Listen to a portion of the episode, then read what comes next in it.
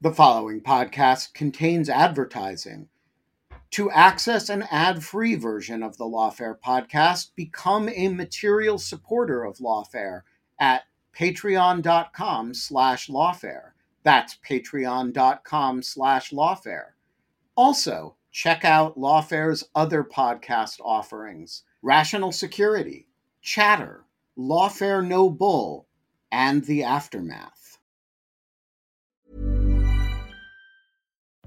Life is full of what ifs. Some awesome, like what if AI could fold your laundry?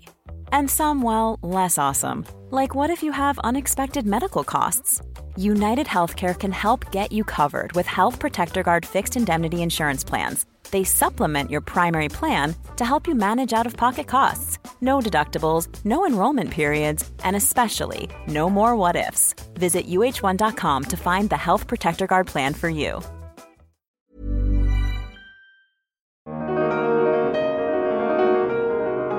I'm Benjamin Pollard with an episode of Chatter for August 14th, 2022. For today's episode, the team at Lawfare decided to cross post this week's episode of Chatter, a podcast hosted by David Priess and Shane Harris that features in depth discussions with fascinating people at the creative edges of national security. Today's Chatter episode is entitled Journalism as Fodder for Fiction with Mary Louise Kelly. In the episode, Harris sat down with Kelly to discuss how she got her start in journalism, her travels around the world, and how journalism influences her fiction writing.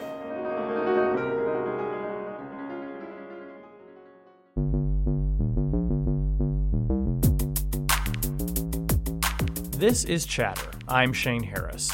This week, Mary Louise Kelly on how journalism is fodder for fiction. I remember sitting in Pakistan at the headquarters of ISI, their intelligence service, and one of them kept blowing the most beautiful smoke rings that were floating up to the ceiling, and then a peacock walked by the window outside, and I just thought, God, I should do something with this. Like, what do you do with this? So you write it in your notebook and figure maybe one day. I had this moment uh, in Baghdad actually where I just I hit the wall and thinking I love my job but right now this is not working. And on the plane home from that, I started writing what became my first novel. I spent a lot of time with anonymous sources trying to make it as perfect as I was capable of making it. And then it's really hard because you're so invested at the end when your editor comes back to you and says, This whole section didn't work, throw it out. I'm like, But I sweated blood over that section.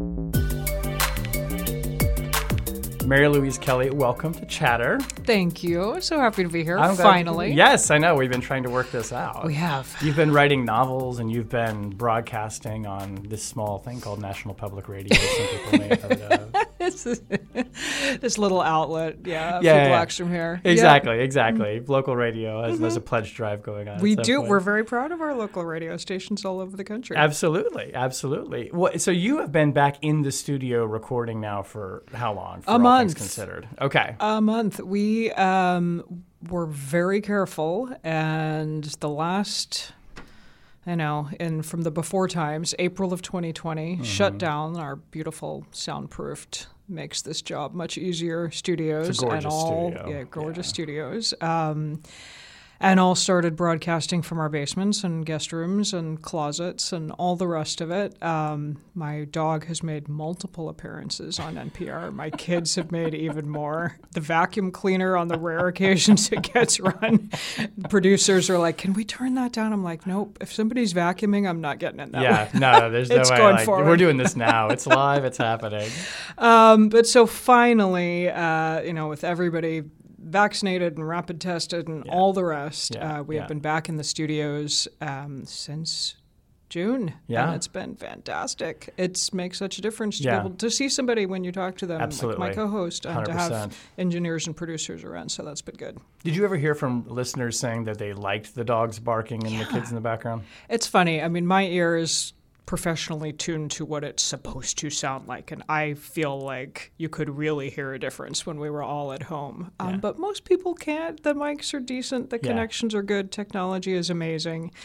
And um, yeah, there were some dogs that were developing real followings. Scott Horsley, our chief economics correspondent's dog, was particularly eager to engage in conversation, and Yeah. he would, you know, there'd be something stock market crash and the dog would be going nuts and you just acknowledge it Yeah. and you know move on but yeah Probably had a way of, of humanizing people too, Exactly. Because like otherwise you're just sort of this disembodied voice that's out there of authority, and now it makes you more familiar to people. exactly Yeah, Yeah. that's nice. That's Yeah. nice. Um, so we'll talk about your career in journalism. We will talk about your career as a novelist, Okay. which we're very excited about since you have been writing spy novels, and we Mm-hmm. love to talk about that on Chatter. Um, but first, let's talk about you. So tell us where you were born. Where did you grow up? i was born in an army field hospital in augsburg germany Oh, my father was drafted during Vietnam and was lucky enough not to get sent to Vietnam, but to go do Army intelligence in Bavaria. Uh, and his new bride, my mother, followed him. And then I came along a year or two later. Um, we moved back to the States when I was three or 4 I grew up mostly in Atlanta. we're in Atlanta. I'm a Georgia girl, right middle of town. My parents, you know, uh, in Buckhead. Like, oh, oh, really? Like Yeah, right there in the city. I grew up in East Cobb. Well, high school in East Cobb County in Marietta. Okay, Yeah, so, so I was in lot of Atlanta Vinings Oh, okay, for great. for a long time during school, and That's a great part of yeah. Atlanta. Um, so that's where I grew up, and that was my first job. Like right out of college, was going home and being an intern for the Atlanta Journal Constitution, my hometown paper. And as you know, you get to. For me, it was like seeing a totally different city than the one that in my tunnel vision going to high school, um, focusing on sports and college applications and all that. Mm-hmm. You know, to cover it as a reporter and go to neighborhoods I'd never even heard of, much Yeah. less visited, was a totally different experience. What was your first beat? So I was an intern, uh, and I covered things like sinkholes erupting in parking lots. Yeah. Then I was assigned to the political desk when I political desk when I got a full time gig, and I did uh, like the night cop shift for Cobb County. Okay. Out of uh, we had a bureau just off the Marietta Town Square, Oh yeah. and it was a lot of monitoring the late night. You know what was going on on the scanner and getting called out to somebody's pet hyena had escaped and police were giving I mean it was it was some good stories. And then I got my really big break and was made the political correspondent for DeKalb County. So Okay. covering the DeKalb County Commission out of our Decatur bureau. Mm-hmm. Um, and covering what was going on pertinent to DeKalb County out of the Georgia State House. So Mm-hmm. at the Capitol, following people around, I wrote a weekly column about that and chased down things like the garbage contracts for um, DeKalb County Commission. I made every mistake I think it is possible to. Well, I say every mistake. I've continued to find new ways to mess things up, but made so many mistakes that I was so fortunate to have good editors to like save me from myself, walk me back from, help me figure out how you do this. Yeah. And um, and it was just great experience writing uh, on everything under the sun. And politics in Georgia gets crazy, Oh, yeah. uh, uh, which we have not lost sight of today in 2022, and it was crazy then in the 90s. Um, so it was a great experience, but I knew I wanted to do foreign policy, international news, and that the Journal Constitution probably wasn't going to be the best launch pad for that. So I was, as I was doing that, already eyeing grad school, what comes mm, next. I see. And this is a time also in Atlanta, maybe people don't appreciate. it. The 90s are this incredibly dynamic, fast time. I mean, you know, the Olympics were coming. yeah. The, say the suburbs were expanding. I mean, the city was really, I mean, becoming this kind of like, you know, capital of the South, which a lot of people in the South, you know, uh, don't Yep. like that it was becoming Yep. that. So that must have been just an exciting time too. And Atlanta is kind of like looking out more to the world. So there is an international kind of flavor that's coming. Big companies are there. You know, it's it's a transportation hub. And I think that was, you know, Atlanta had always been international because of it as a corporate hub. It was already headquarters of Coke. It was already headquarters of Delta. Mm-hmm. Um, but it was like the rest of the country and the world noticed with the Olympics coming Yes. to town and all of the building that transformed to this day downtown Atlanta. Absolutely. Um, so yeah, by the time I covered the Olympics in Atlanta in 1996, I was working for the BBC. Wow. Um, so how did, did you go from the AJC to the BBC? I did by way of I did um, a postgraduate degree in England at Cambridge and in European politics and history. I'm sensing biographical themes that come back later in a certain Uh-huh. novel, which we'll, we'll get to. Okay. Yeah, yeah. Good. Um, and I toyed with applying to law school and toyed with Uh-huh. being a management consultant and toyed with continuing in academia and getting a PhD and going and being some very lofty professor thinking deep thoughts. Um, and in job interview after job interview, I kept thinking, yeah, I, I could I could do that and I'd be better paid and there are advantages to some of those things, you know, particularly management consulting, I'd be better paid. But I would walk into a newsroom and just feel alive, just feel I would pay you to get to do this. I remember walking into an interview at the BBC um, long before they actually hired me. I did not get this job, but I um, they kept me waiting for two hours because some big story was breaking and you know the newsroom was going crazy and interns are running around screaming and the pro you know printers are like churning out smoke and everybody's banging in and out of studios and I just sat there thinking yeah this is where I want to be Yeah. Yeah. so I talked my way into a um, a one week internship. The uh, this cute boy who I was at grad school with, whose uh, dad ran BBC Scotland, um, offered to hook me up with a one week unpaid. I won't even call it an internship One week. one week, you know, but following them around while it, seeing how they covered politics, because I didn't know anything about broadcasting either. How does that work? Would I like this? Um, so that was in Glasgow. And I met somebody there who was on assignment from BBC Westminster covering Parliament. And I said, Can I come do the same thing there? Can I follow you around for one week? Unpaid, absolutely useless. I was, I mean. Um, but it was very useful to me because I looked at broadcasting and thought, I could do this. I like this. And with those two on my resume, these two very impressive internships, um, I started applying around to BBC jobs, which I was manifestly unqualified for, and I further didn't have a work permit to work in the UK. Um, but as luck would have it, they were opening a Boston bureau, uh, partnered with WGBH. Uh, to launch a program called The World, which is a great international news program, it which is. exists to this day. And they were hiring. So I applied, and some crazy person gave it to me, and um, that was that was the beginning of broadcasting. For me. Wow. Wow. Yeah. And were you sort of like doing general assignment work or? I was hired as a producer to help get the world on the air every day. But it was great because it was a startup, and the big premise was we are going to cover the whole world and we're going to do it with local reporters. We're not going to follow the traditional model that NPR and the Washington Post and every other major American news organization does of sending our American people overseas. We're going to hire somebody locally to tell us their story of their country and their patch as they see it.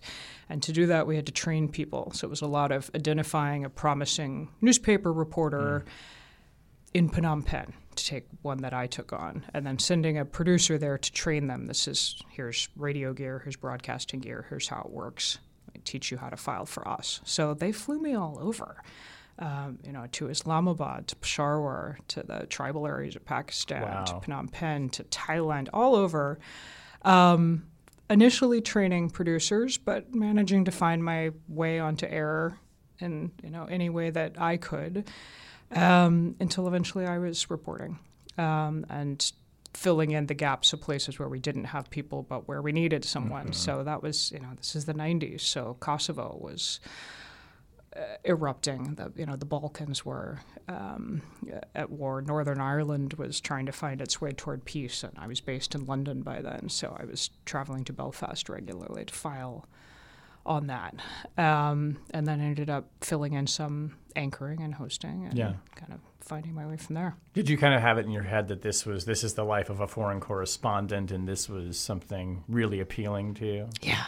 I then, as now, have always found it amazing that a career exists where I can fly somewhere, interview people who would never talk to me, you know, who, not, who aren't going to take my calls, Mary Louise Kelly's calls, but they'll take the BBC's calls because they want their story out there. You know how this works.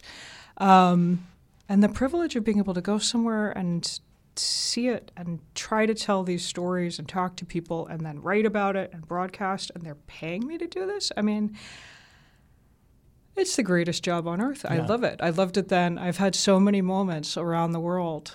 Um, you know, I remember uh, traveling years later, but it's been so many times along the way. But stepping out onto a balcony in Amman in Jordan and looking out and just thinking, I can't believe I get to do this. Right. I love this. Right. I'm so lucky. Yeah, yeah, I've had moments like that too. And you know, it's funny you mentioned the energy of the newsroom. And my when I first got into journalism, I'd spent most of my time in high school and college doing theater and writing for theater and performing and directing. And it was the strangest thing to then step into a newsroom where I had, I mean, no familiarity. I had, I, I, I stumbled bass backwards into journalism, but there was a similar energy of people getting together highly focused on one project or a set of projects. There's a deadline. We either get it out the door or get it on the air or get it on stage or we don't. And then when we're done, we tear it all down and we start over again. And that kind of cyclical dynamic is something that I think is really appealing to Yeah. journalists. The fresh slate it's- every exactly, day. Like there are days when you know you just nailed it. Yeah. I mean, you just it's everything came together. Every interview you wanted came back. Yes, you came up with the perfect turn of phrase. It all comes together. And then there are other days where you know like if I had one more hour, hell if I had if I had 5 more minutes, I could make this so much better. But in broadcasting you don't. Right, right. Like your deadline is in 17 seconds That's and it's non-negotiable. Um, and that can drive you crazy on days where it doesn't all come together. But on the other hand, it's done. You've done your best, and then you wake up and it's a clean slate. Was it hard for you to develop like the, the, the, the I guess it's a technique you sometimes hear when someone's doing an interview and you know it's wrapping up and you've got to kind of start signaling to the person. like you don't want to be rude, but it's like, Technique come is on. the polite term, I guess. and I need you to shut up now, yeah, Senator. Thank you. exactly, exactly. Um, yeah, you do. I have found it. I, I, it's incredibly helpful to signal on air, like in the minute we have left. We got 30 Mm. Seconds left. I Yeah. do that. It's on the one hand, you hate to waste five seconds to say that when you really have one minute left. On the other hand, it's telegraphing not only the person I'm interviewing, like I'm going to need you to wrap this up, but to everyone listening. Because when I don't do that, the people who write in and are like, "Gee, "You couldn't have given Nancy Pelosi like ten more seconds to finish her sentence," I'm like, "I really couldn't." yeah. It's to the 2nd And even if I'd given her 10 more seconds, you wouldn't have heard it because hundreds of stations across the country are cutting away to their local news, traffic, weather inserts. Um, so you're signaling, I got to land this plane, people. And then you start doing the uh huh, uh huh, uh huh. And that's a great point to end it on. Thank you, Shane. Yeah, right, Yeah. right. Yeah, yeah. And I imagine if, you, if you're in the studio with somebody, it's easier too. Um, you mentioned uh, uh, working for the BBC in Atlanta during the Olympics. Were you there to cover the? Bo- did you cover the bombing as I well? I did. I did. It was uh, just. And there was the, the TWA crash It at the was same time. or a lot. Yeah. Um, yeah, I remember the bombing because I had, uh, you know, I live in Atlanta, I- or I lived in Atlanta. My family was there, um, but I was staying at the BBC Bureau, which was a house we'd rented um, so that everybody could share tape. Um, in those days, it was literally tape. Would, like cut off and hand to someone or dub your cassette onto Right. theirs.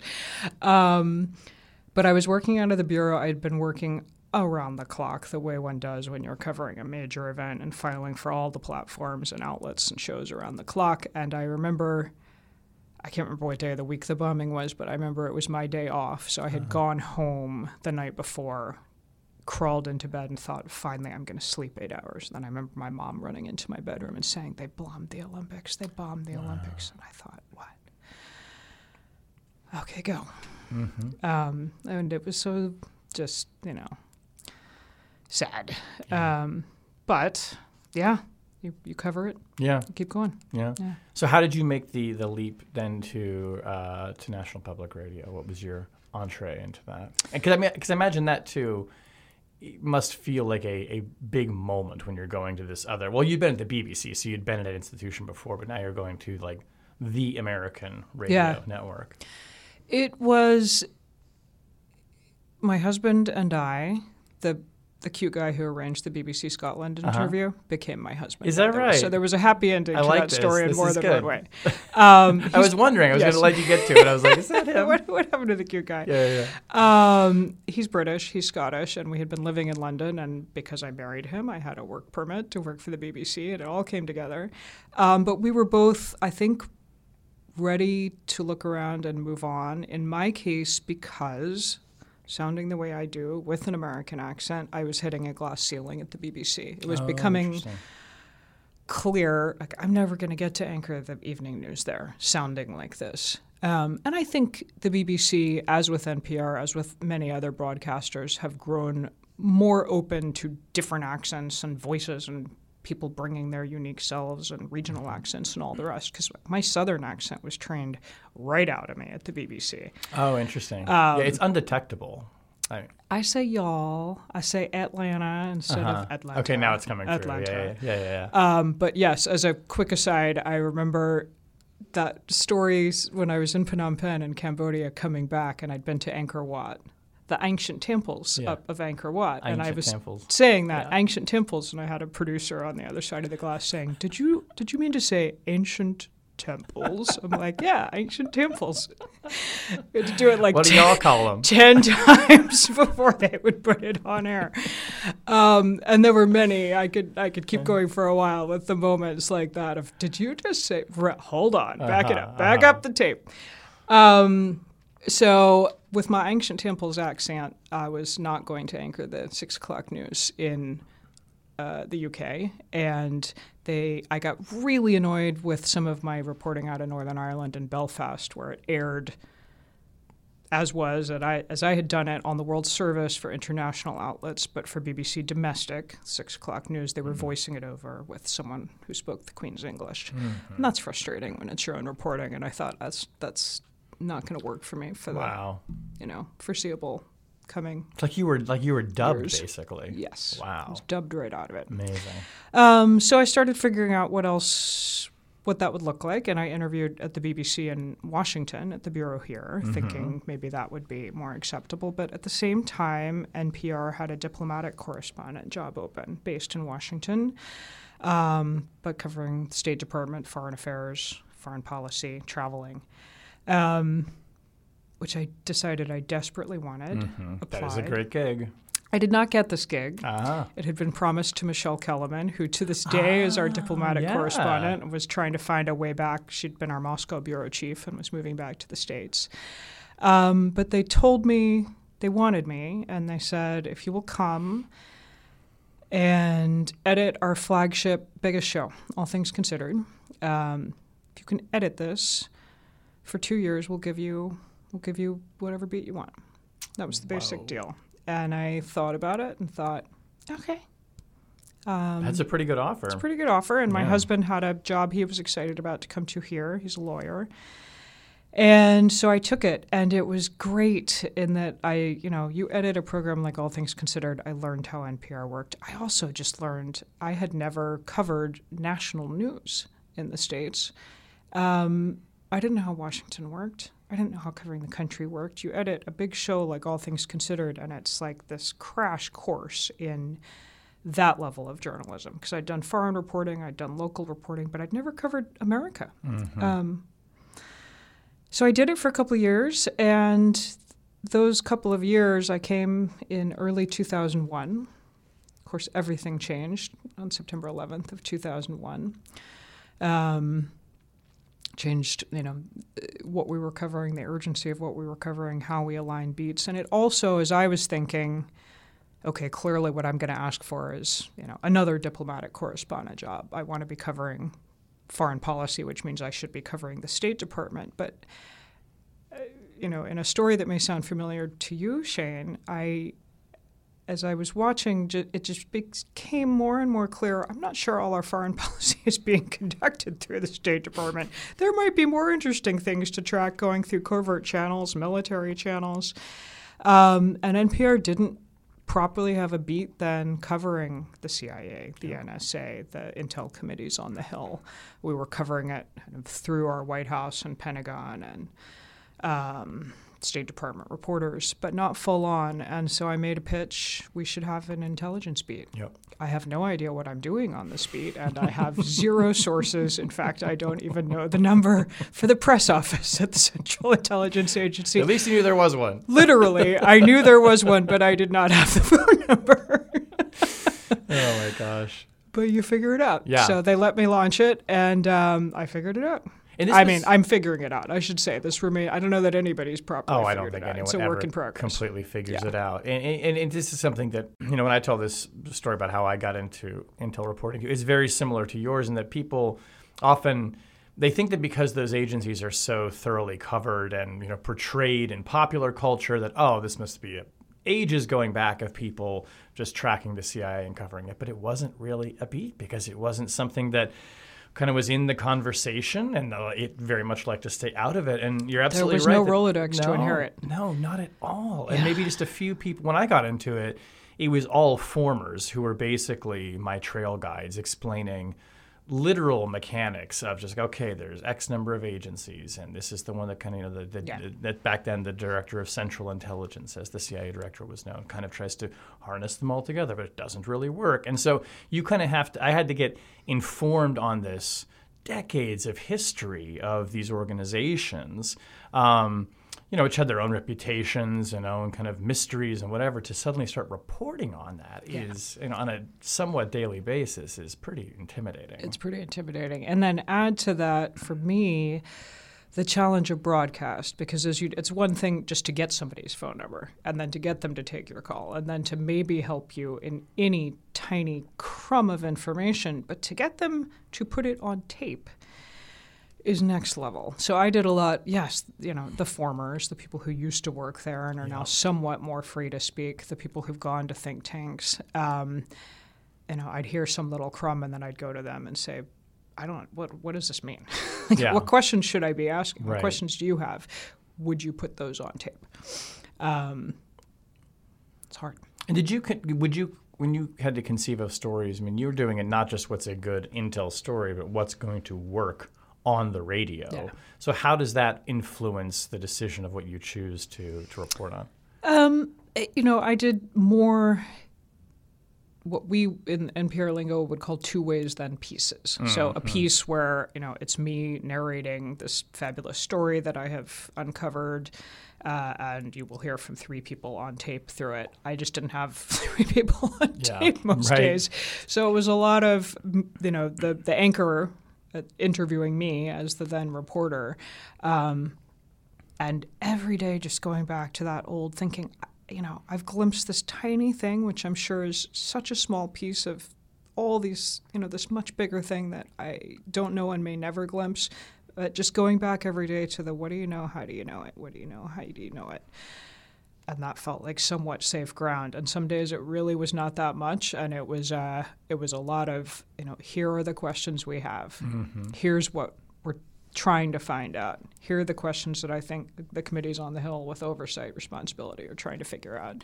Um, and those were all the days of you know obviously everything that came in the aftermath of 9-11 from war in iraq Abu Ghraib, uh, the 9 11 Commission and its investigations, which was a great opportunity. I'm not sure if you were on the beat by then, but it was this very rare moment where senior people who never spoke publicly, uh, you know, the head of the clandestine service Yeah. at CIA was coming and testifying on the record on tape Yes. Yeah. in front of this committee yeah.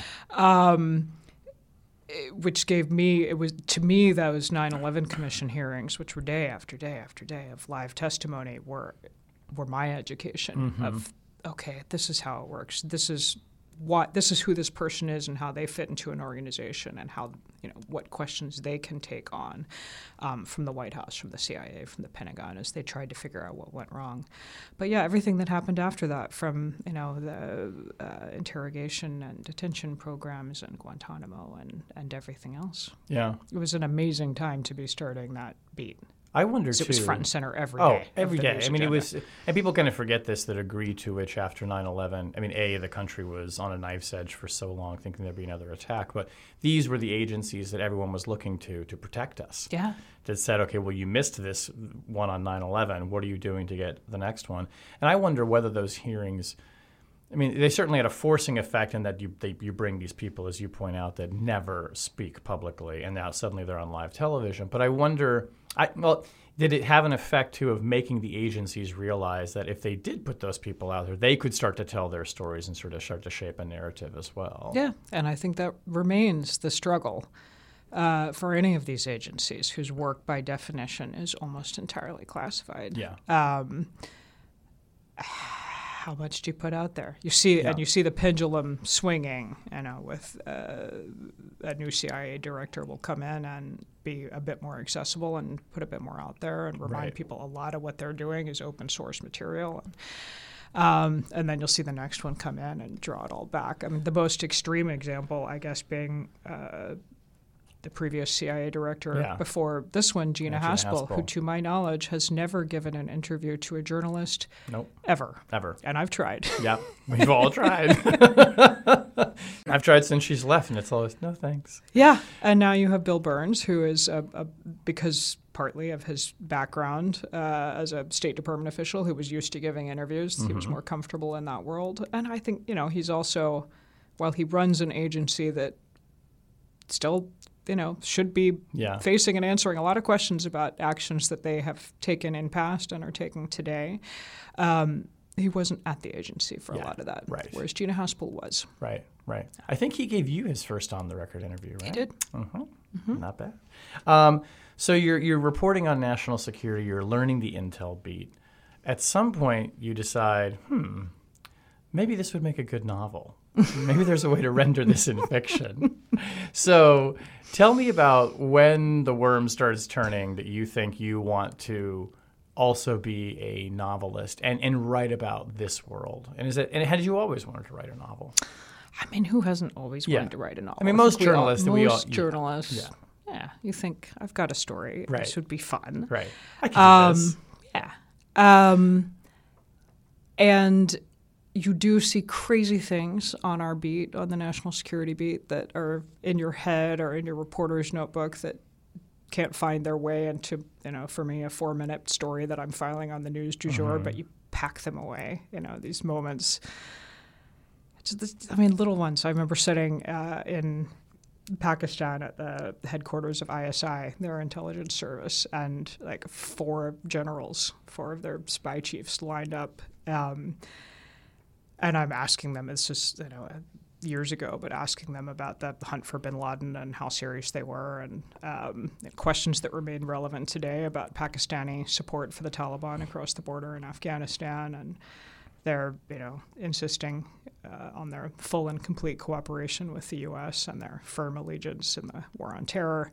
And they're blowing. One of them kept blowing the most beautiful smoke rings that were floating up to the ceiling, and then a peacock walked by the window outside. And I just thought, God, I should do something with this. Like, Right. what do you do with this? So you write it in your notebook and figure maybe one day I'll come back to this. I think the other two things, you know, we talked about how fantastic it is that every day you get a clean slate Yeah. in daily journalism.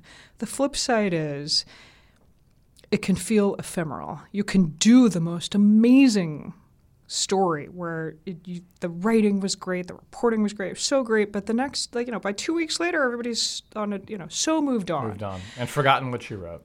And I had been noodling the challenge of doing something that might feel a little more permanent, um, that would last. You know, like a book that you could put on a table and it's going to sit there, and your grandkids may never read it, but damn it, it's there. Right. You wrote it. Um, and then there were just little moments. I remember standing in the shower and listening to the radio to Morning Edition which at the time ran a series called Crime in the City. It was a great summer series trying to, you know, fill some of the dead air in the traditionally slow news cycle of summer. And they interviewed um, novelists, mostly thriller and mystery writers, um, who tended to set their books in a certain place, and the reporter would walk around with them and let let the author show them here's what here's the cafe where this happened here's the river where the body turned up here's the this here's the that they were great summer series and i remember standing in the shower getting ready for work and an interview with a writer called um, Cara Black came on. She writes murder mysteries set in Paris. And she's describing her kind of her routine, which is she cranks out one every year or two. She does a three, four month research trip to Paris. Um, and then she comes back and writes, and then she does book tour, and she starts again. And I'm sitting there shampooing my hair, and call out to my husband, who's like brushing his teeth. I'm like, That sounds so great. Why why aren't I writing murder mysteries that require months long research trips to Paris and then going on book tour? That sounds fun. He was Yeah. like, Yeah, why not? And I was like, Yeah. Yeah, why like, not? why not? Why am I not doing that? Um, and I had two little kids and cover. I was at the time uh, covering the Pentagon beat and traveling constantly, and I had this moment uh, in Baghdad actually where I just I hit the wall. A four-year-old at home who was sick, and thinking. I love my job, but right now this is not working. And on the plane home from that, um, I started writing what became my first novel on the plane back to Andrews, Wow. Andrews Air Force Base, as it was then known. It's that time of the year. Your vacation is coming up. You can already hear the beach waves, feel the warm breeze, relax, and think about work. You really, really want it all to work out while you're away. Monday.com gives you and the team that peace of mind. When all work is on one platform and everyone's in sync, things just flow wherever you are. Tap the banner to go to Monday.com. I'm Sandra, and I'm just the professional your small business was looking for. But you didn't hire me because you didn't use LinkedIn jobs. LinkedIn has professionals you can't find anywhere else, including those who aren't actively looking for a new job but might be open to the perfect role, like me. In a given month, over 70% of LinkedIn users don't visit other leading job sites. So if you're not looking on LinkedIn, you'll miss out on great candidates like Sandra. Start hiring professionals like a professional. Post your free job on linkedin.com/people today. Hey, Lawfare listeners, Ben Wittes here. Want to tell you about the first time I got a report from the folks at Delete Me. It was shortly after I started using the service back in 2022, and they sent me their first privacy report. I have since gotten eight others, and it contained some shocking information. They had removed my data from 56 separate data brokers, that this had included 133 separate records, including 621 individual pieces of personal information. Uh, the data broker with the most information about me was a company I'd never heard of called People by Name. And here's the thing since then, every couple of months, I've gotten another privacy report from Delete Me, and it always contains more information that they have removed from the data brokers about me. In the second report, they informed me they had removed my stuff from 41 data brokers and that the one with the most information about me was called HLEC. I have no idea what HLEC is. So the other day, I got my latest report, and it includes 15 more data brokers with my personal information, 113 pieces of personally identifiable information. Big culprit this time is something called My Life. Well, I want to tell you that they don't have My Life anymore. And that is why I recommend Delete Me. As this little anecdote shows, there's a lot of my data out there, and these companies keep acquiring it and making it available to anybody who can pay. And I have uh, slept a little bit more easily ever since I found a, a solution to this problem. And I want to stress, as I do every time, that I started using this before Delete Me started advertising with Lawfare. Delete Me finds and removes any personal information you don't want online and it makes sure it stays off. And that's the point of this little story that, you know, they keep coming back. You can get it removed once, but they'll put it back and then Delete Me comes and takes it off again. It's a subscription service that removes your personal information from the largest people search databases on the web and in the process helps prevent potential identity theft, doxing, and phishing scams. Delete Me sends you regular personalized privacy reports, just like the ones I've been describing, showing what info they found where, where they found it, and what they removed.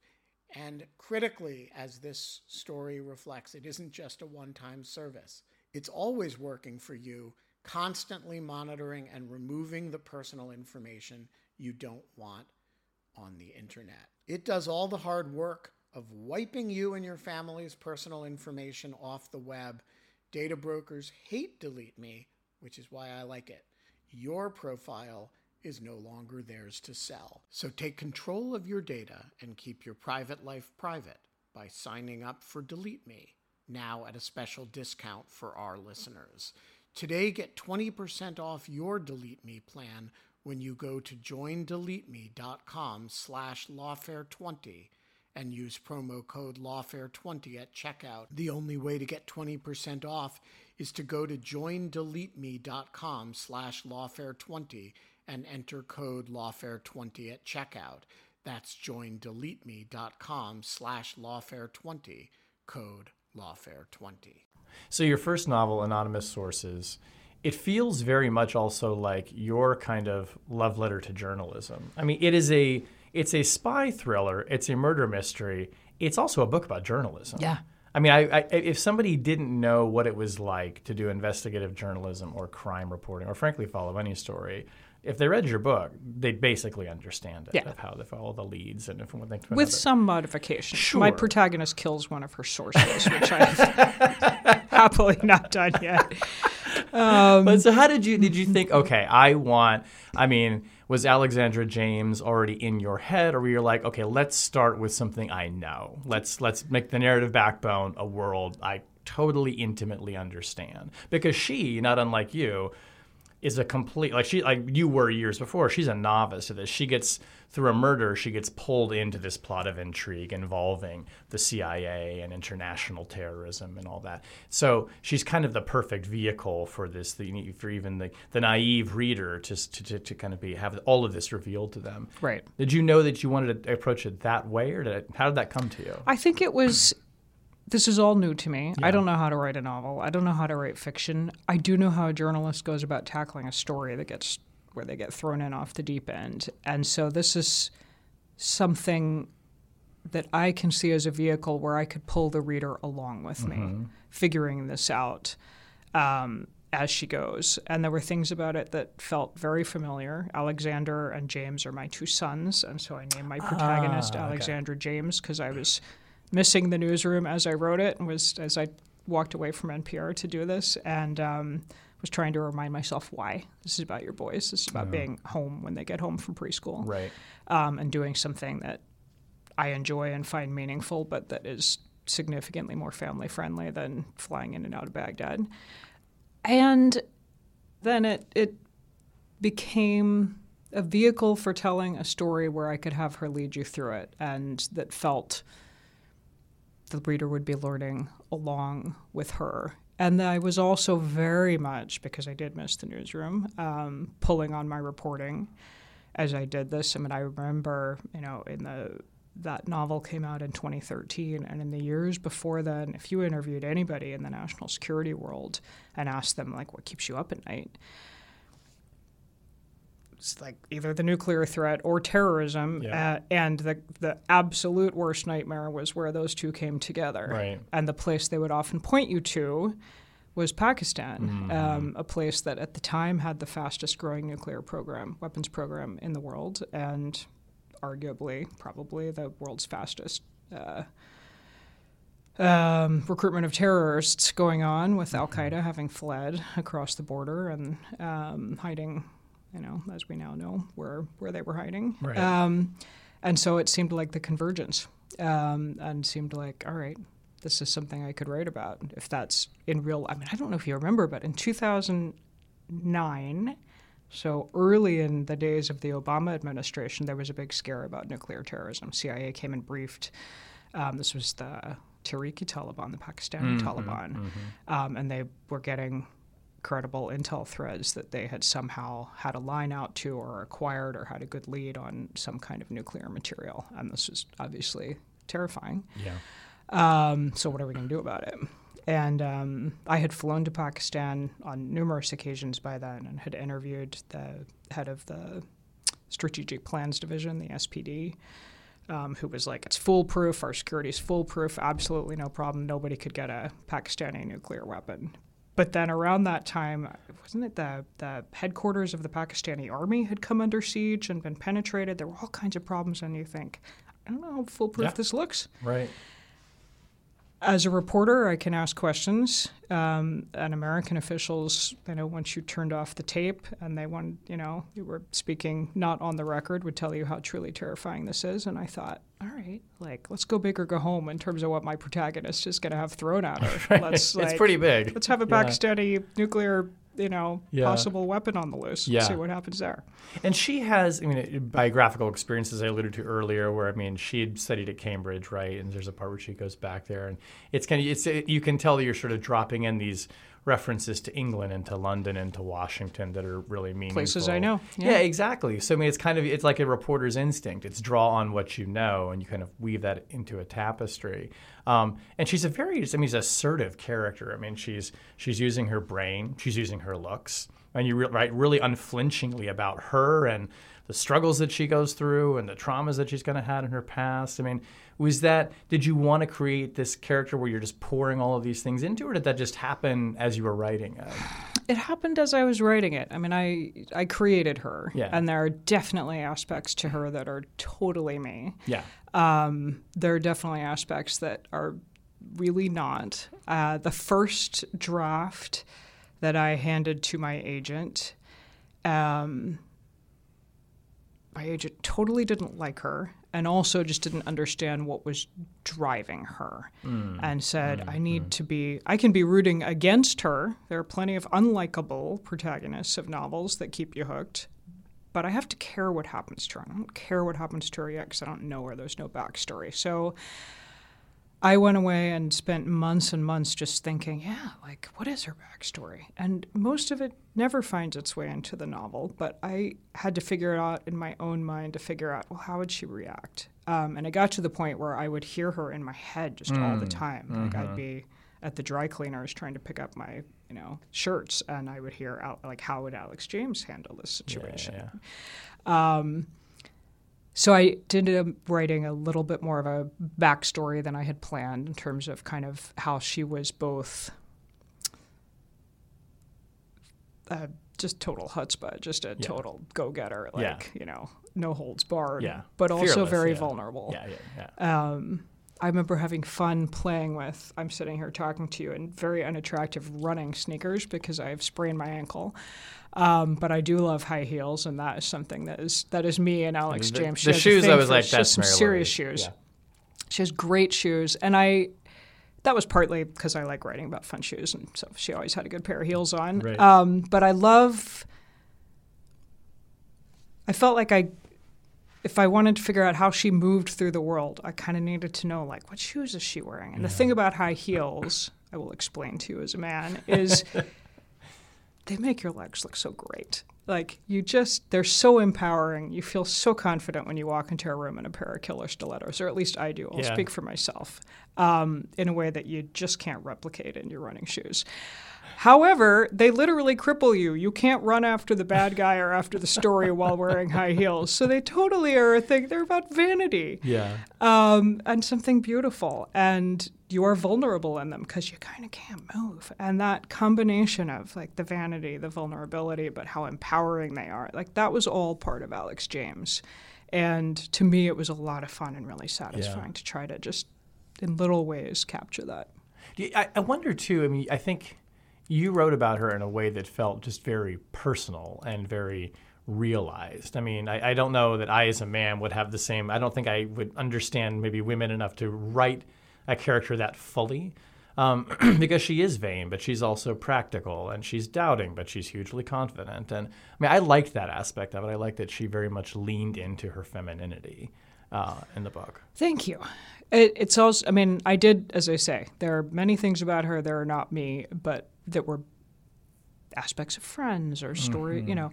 Um, I felt confident writing her as a woman, as a journalist. It's, um, it's more of a learning curve to figure out how do I write, you know, the man of color in a career I know nothing about, Yeah. um, and make that sound authentic. Um, but you have to, unless you're going to only write about People like you. you know people Yeah. just like you, and that Yeah. gets boring for me pretty fast, and I'm sure for the reader as well. Um, and it gets to something you know I I try to do every day in my day job as an interviewer now is I'm interviewing all kinds of people every day, most of whom are coming from a very different place with a very different experience with very different views than I may have. But you're trying to figure out, well, what makes you tick? Why do you think that? What's your story? Like, let me, that's interesting to me. Um, and if I've done a good interview, you're capturing some common humanity um, and what makes what's important to somebody else in their world, in their life, what they've seen, what they want, and um, and you bring some of that to fiction as well, trying to breathe life into characters who may be nothing like you, but imagining, well, what would their story be to make them act that way? Had you read a lot of spy novels or thrillers in the genre before you decided to, to do one? Okay. Yeah. This was another thing my fabulous agent pointed out was I sent her the first draft. This is before she was my agent because I had what I had written was so appalling. So she she's was- like, she maybe she I'll was like, maybe "Oh, I'll represent. Definitely you." not taking this on. she's like, I can't tell you how to fix it, but among the questions she asked was, you know, have you read a lot in this genre? I was like, no, No. not really, no. And she was like, well, that's a problem if you're trying to write in this genre. You should maybe read some. And she, again, before she had even signed on to be my agent, she literally mailed me a box from New York, and it had. Agatha Christie and Lee Child, you know, the people writing today, people Yeah. who were writing long ago, and she'd put a little post it note on the front cover saying, This is why I'm assigning you this. Like the Lee Child post it note was something to the effect of, You're not trying to write a book like Lee Child. Like you're writing a different kind of book. But read it and you will tear through it because you can't help yourself because it's total page turner and then go back and look at why. He- and he hmm. does, if you start just once you've torn through it and figure out what happened, go back and look at the end of every chapter. He ends each chapter in a way that it is impossible to stop yourself from going on and at least starting the next chapter. You ju- it's just total the hooks are into you. And when you read like several of his books and really study it, you start to see how he does it. Which is not to say it's easily done because if everybody could write like Lee Child, we would all be multi-gazillionaires Right. and have written like Lee Child. Um, but for each book she gave, there was another one that was, um, you know, this person does character. Like, she will tell you three things about this character. You never find out what they look like or what they live, where they live, or anything about it, but you feel like you know this person because she's chosen the perfect, just three or four details to get this person in your head mm-hmm. and I read her book and thought about, okay, how does she do that? And I, you know, can't say that I've mastered any of this, but it was instructive to me to figure out, oh, this is what I'm trying to do. This is the way other people have done it. How could I do it? It, well, it seems to me, I mean, that, that, that's fascinating too, because I would have thought from reading anonymous sources that you'd read a lot of the genre, that you'd studied like literary and novelistic structure, because the book, I mean, it, it reads like a novel is supposed to read, and it does Thank carry you through. Um, So you either so. had instinct or you absorbed it. I don't know. I think instinct, trial and error. Yeah. I do know how to tell a story, and this is Right. again something you learn in broadcast.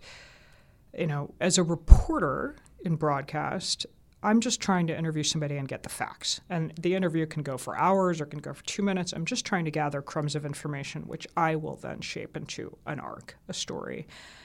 As an anchor, my interview is going to stand alone. I have to give it an arc. I have to figure out where I'm starting it. I have to land it. There has to be some kind of closer, kicker. And you have to find your way through often a ton of information in the four minutes, eight minutes in between. Um, so you're thinking just constantly before you go into something what's the arc? What's the arc? Where am I going with this? Where is this going? Who do I need to loop back to? Um, different writers do this different ways. You know, I've talked to novelists who have massive storyboards Yeah. with post-it notes or you know um, markers on their wall. And Richard Clarke, the former White House counterterrorism czar, who has since turned his hand to writing novels, told me Um, he keeps like cards on the floor with each character and realizes if you know it's been it's been three chapters since since the purple card with Uh-huh. character X made an appearance. Gotta get back, to him. Gotta Yeah. get you know gotta, and that's how he keeps it straight. I'm not. I'm less of a visual person, but I have in my head constantly. Where does this need to go next? Who do we need to hear from? Um, and then it's a constant trial and error. And I have learned um, as I've done more, it's the value of getting an absolute shit first draft on the page, Yeah. if you'll excuse my Yeah. language. I spent a lot of time with anonymous sources trying to make it perfect or as perfect as I was capable of making it before I moved on to the next sentence, paragraph, chapter. And then it's really hard because you're so invested at the end when your editor comes back to you and says, This whole section didn't work, throw it out. I'm like, But I sweated blood over that section. Um, more important, just get something down and come back to it.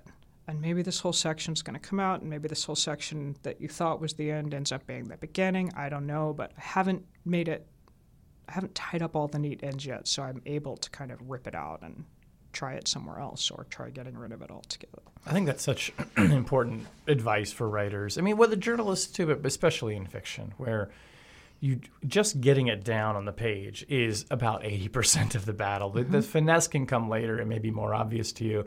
But, you know, the way that you can agonize over something only to have an editor come in and kind of rip it up again. I mean, first time writers who are listening to this should take this to mind. Like, you know, do not overinvest in it because it's going to change. And it should change, right? I mean, part of the writing of the first draft is you working it out and seeing what it looks like and what it sounds like before you can really start to think about what the whole story Totally. is. And some of it isn't even the structure of the story. What's going to happen? Do you hear from this character? You know, uh, when you need to hear from them. Some of it is like, how much detail do you give? If I'm describing this setting today, and I want people to be able to see it and imagine and feel invested in this little studio where you and I are sitting with gray walls, the gray carpet stripes, and it's beautiful, clean, I don't know, what is that, pine table. Like, how much do you need to know Right. that the table is pine? Is that bringing it to life for you? Right, right. Or is that a completely superfluous detail and just tell me what happened next? Yeah. Um, and you're constantly writing fiction, trying to figure out. I feel like in my journalism work, just because I have so much more experience at it, I kind of, I may not always get it right, but I have a sense of what details you need to know to carry you along in the story and keep your interest engaged. In fiction, I was like, uh, you know, how like she's Alex James is meeting somebody in this cafe. How do how much do you need to know about the cafe? Do you just care that it's a cafe? but I want you to picture it. Like, Yeah. how much do you need to know? Yeah, yeah. And so constantly, I would like, you know, write this beautiful four-page description of the cafe, and my editor would be like, X, it's just a cafe. It's just a cafe. And then the next one, I'm like, okay, she's in a cafe. She's like, but bring me there. What's the cafe? I'm like, but, you know, and you don't always agree with your editor. Right, right. And they're editors for a reason because they make it better if you will let them. Yes. But at the end of the day, I also, you know, some days say, uh uh I wrote it this way because I wrote it this way. Yeah. It needs to say this. And you're the author. It's yours. It's your story to tell. So when do you write? How do you divide your life between writing fiction and then hosting All Things Considered and doing the reporting abroad that you also do? I mean, you're off to Ukraine. You're still flying around the world and doing these big newsmaker interviews. Yeah, um, which is one of the lovely things about anchoring at NPR is they really want the anchors to get out of the studio and into the world. Yeah, that is um, nice. And it then totally, obviously, informs the interviews you're doing when you get back. Um, yeah, it's not easy, and I also have two kids still at home. Um, but the writing of books is a labor of love, and so like most things you love, you figure it out. Yeah. I my kids are um, been high schoolers this past year as I've been trying to write, and the very last thing I usually feel like doing after a long day in the newsroom and getting dinner on the table and you know unloading the dishwasher, all the stuff is to sit down at eight or nine and write for two hours. I mean, hmm. it is really the last. I know that I love doing this, but actually getting myself to sit down in front of the screen and stop procrastinating and opening the mail and all the other things that are easier, it is hard. And I actually have learned a lot from my kids high schoolers who come home from a full day at school and then if they're both varsity athletes, you know, a, a two or three hour workout. And they come home, and I think the last thing they feel like doing at nine at night is tackling a couple of hours of homework. But they're sitting there doing it, and I would think, okay, if they can do this, I can do this. Mm-hmm. And then if I just start, I remember, oh yeah, I love this, and I get into the zone and in. keep going. And at midnight, I don't want to go to bed and turn it off. um, I've tried that. I try um, getting up at five in the morning, trying to Mm-hmm. get in like 90 minutes before I need to start showering and reading in for the news day and all Yeah. the rest. Yeah. Um, and some days that works, and some days it doesn't. Some days it's I'll get one good paragraph in, and it's so brutal to give up that sleep and think I got one paragraph. But that's how you write a book. It's paragraph by paragraph, and it's going to take as long as it's going to take. Um, and I also have gotten way less precious about, you know, when I started Anonymous Sources, I was very, I must be in my full writerly zone and have hours cleared to just immerse myself. Um, if you have another job and if you have family responsibilities, that's just never going to happen. Yeah. Uh, we all have a life. Yeah. Um, so I've gotten, I carry around, I have with my with me in my bag right now a little red leather notebook, and when I'm sitting in traffic, when I'm in the grocery store checkout, when I'm in carpool line to pick up a boy, um, can I write a sentence? Can I at least think like where this is going next? Can I Google the you know fact that I needed to look up before I can proceed? And um, this is again an argument for why don't worry if the first draft isn't perfect. It's not going to be perfect if you're writing it in the grocery store checkout line. there are going to be major bits that are incoherent. but you're getting something on the page, and it's mm-hmm. easier to edit something than a blank page at five in the morning. I will tell you. Yep. I also divide up there. I kind of there are moments when I have the space to feel really creative. Often I'll go for a run, um, and that's when the you know Oh, yeah. you work up a The sweat, your blood cooking. you Yeah. know starts Mhm. cooking, and your blood starts circulating, and the idea that eluded you as you stared at your laptop screen will come into your head. So there are times when I'm creative. There are times when I'm able to take the creative idea and write something incoherent and bad, but it's something. And then there are times when I'm able to go back, look at the incoherent bad page, and think, okay, this sucks, but I actually, f- I see that it's actually, you know, halfway down where the interesting things start. So delete what came before, start there. Where where can I go with that?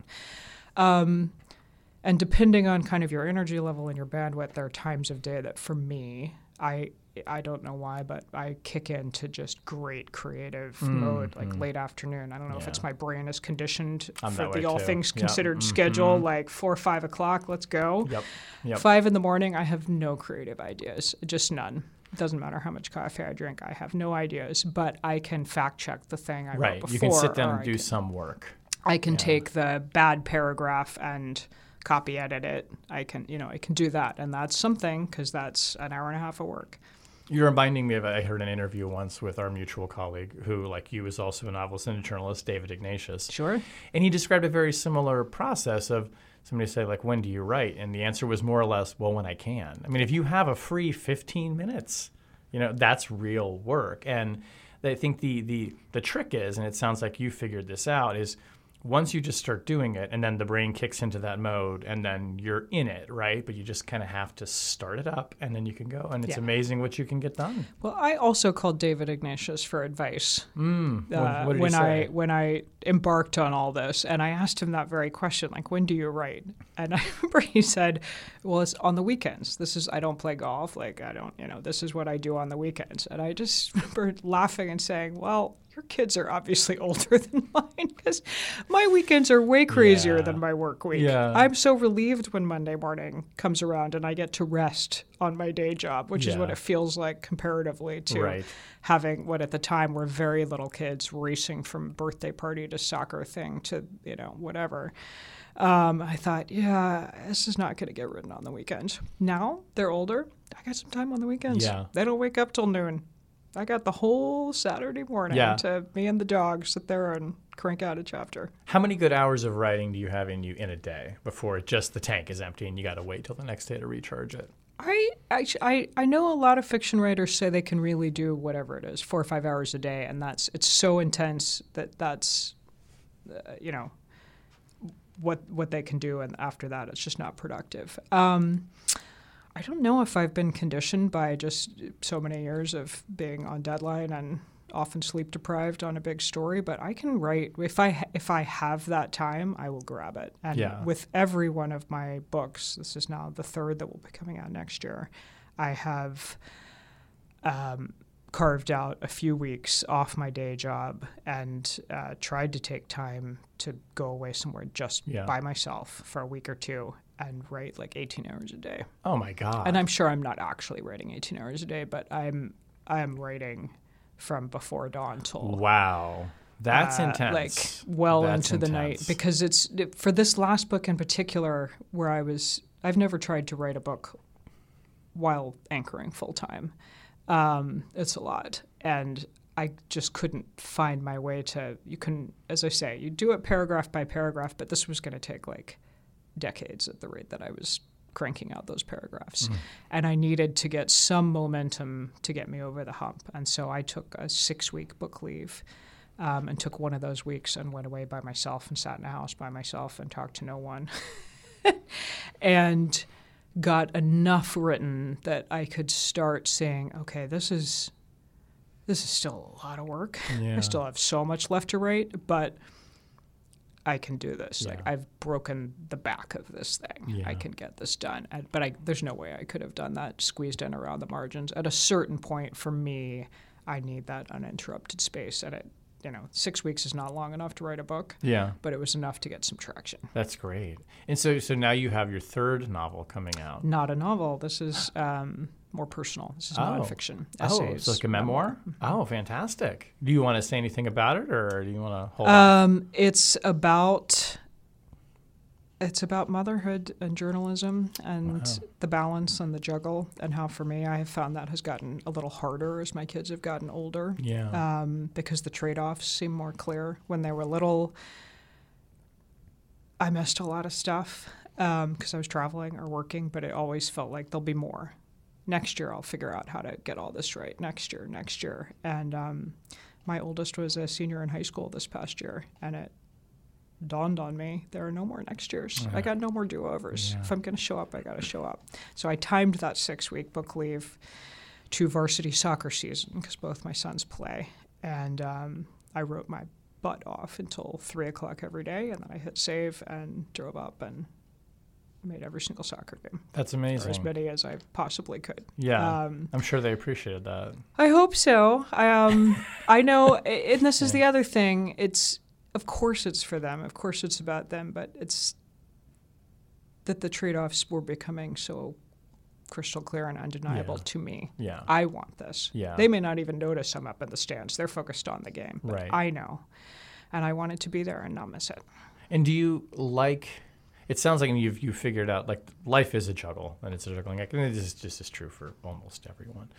But do you like having this book writer part of you, and also Mary Louise Kelly, the broadcast journalist and host? I mean, do you like holding them both together, or does one feed the other, or is it? They it- totally feed the other. I love them both. They bring out different sides of what I can do, what I want to do, what I'm interested in trying to figure out and try to learn.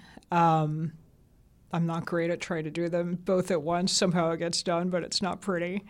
Um, but yeah, they uh, the reporting definitely feeds the writing.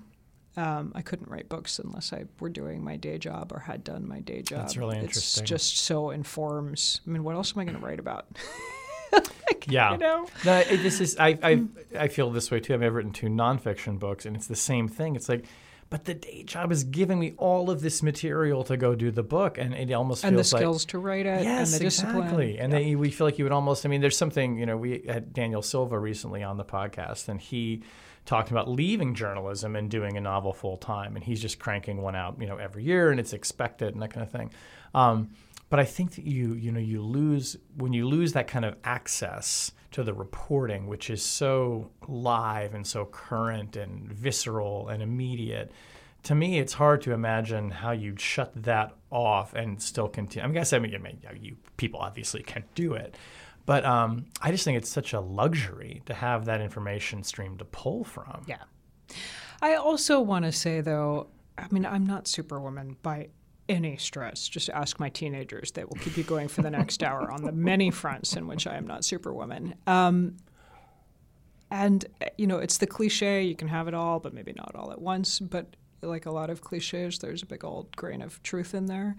Um, and I have cycled on and off the kind of high power on ramp uh, in journalism numerous times in the 18 years since my first was born. Um, I took long maternity leaves. I took a full year when my second needed speech therapy, and I thought, I don't, I can't outsource this to the nanny. Like he needs his mom. And then I quit altogether to focus on writing fiction um, during years where it felt like they needed me around.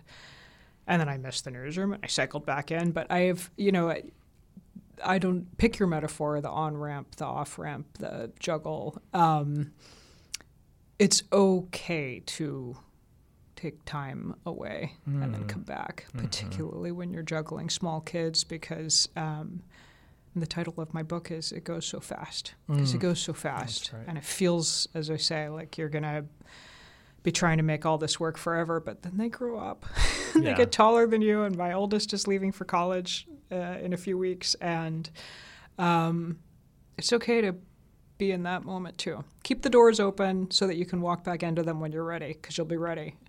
Um, at some point to come back in and be full on. But yeah. it's um, it's okay to enjoy those moments. It's a healthy lesson for people that you can toggle back and forth, you know, and and and when you have a career that you enjoy, that you're good at, that welcomes you back, that's okay with that. I mean, that's that's that's. Uh, I think some people feel. I certainly feel like this. That no, you have to stay on the track and keep running faster and faster and faster and higher and higher and higher, and just add more tracks. But you know, we're not super people. And the news is always there. It's always there. It always feels, as you know, like you've booked your, you know, long anticipated vacation and I don't know. I mean, I like the number, like the Mueller report drops, or you know, a Supreme Court justice dies. Right. There's, oh, there's something, something, where you think, oh, I can't possibly miss this. But the news is always there. Yep. It will. There will always be news. There will always be a big story, and you can step away from it yeah. for a little while. As I say, keep the doors open, but go do something else yeah. and then come back if yeah. you need to, if yeah. you want to. And I, I have and have done. Great. Well, in the few minutes we have left, See what I did there? Mm-hmm. That's good. You signaled. Uh, signaled. He's going to cut me off. Yeah. It's coming. Um, so our, our tradition on Chatter is the very last question of the interview is I reach into the Chatterbox, which is sitting right here before us right now. If I can actually get this thing open. And I reach and I select a previously written question okay. at random. This is me shuffling through. So you're like a Foley artist now. This is very impressive. Okay. It's coming out of the magic box. Oh, now this is a good one for you. In what country other than your own would you most like to live and why? Hmm. With all the caveats of, am I working? Like in the newsroom, am I not working? Yeah. But I'll go with, uh, I don't know, life in 20 years when I'm not yeah. tethered to a studio sure. and I'm writing the next great American novel while, um, you know, looking out at the fabulous sunset. Um, I'm struggling between Italy and Paris. Italy, uh, my hmm. family has moved there back and forth twice with the boys. Um, because my husband and I visited Florence years ago and said, "Why do they get to live here and we don't?" Like it's the weather's fabulous, the food is fabulous, yeah. the wine is fabulous, yeah. people wear fabulous clothes, the soccer is fabulous. This mattered to my husband. The art uh-huh. is fabulous. Like, how come we have to go home and other people get to live here? So when I took sabbaticals and stepped away from daily journalism. Um, I picked up the family and we moved to Italy, and my husband commuted to London, and wow. um, we threw the boys into international school, and I very much look forward to doing that again wow. someday. Wow! But then there's Paris, because mm-hmm. who doesn't want to live in Paris? Mm-hmm. And I mm-hmm. speak French, and I think that was one of those paths not taken. It's like there was a part of me, you know, many years ago that thought, of course, I'm going to live up in Paris and be a foreign correspondent based there and travel Right. the world and have a cute French husband instead of a cute Scottish husband, and my kids would be speaking French, and that's the life. And um, I guess I guess I've, that has gone now, but um, that seed of thinking, you know, the waking up in your little garret, Yeah. open, throwing open the doors, and Yeah. walking down and getting your baguette Yeah. and your truly excellent coffee. With Yeah. apologies to Italy, I'm going to go with that French coffee is better. I'll just start a small war there. Um, I'm a fan of the French press. Yeah, yeah. Um, yeah, Yeah. it'd be one of those two. Yeah. Well, maybe in, you know, 20 years. Plus, what great settings for spy novels. Well, see, this I is also mean, what I'm thinking. I mean, you said a great one that takes place has some elements in London, which I thought maybe you might say London because it's clear you seem to have a lot of affection for London, or maybe Alex. I do, is. I do. But see, I could commute Paris- easily to London from Oh, either yeah. of these. So yeah. Just hop on the train, you know, Yeah. very easy. Yeah. That's great. Um, well, for now, we're very glad you're here. We're very glad you were here with us, Mary Louise Kelly. Shane uh, Harris. Wonderful Been a total writer. pleasure. Thank wonderful you. friend, wonderful broadcaster. Thanks for doing it. My pleasure. Thank you. That was Chatter, a production of Lawfare and Goat Rodeo. Please subscribe to the podcast and find us on Twitter at That Was Chatter.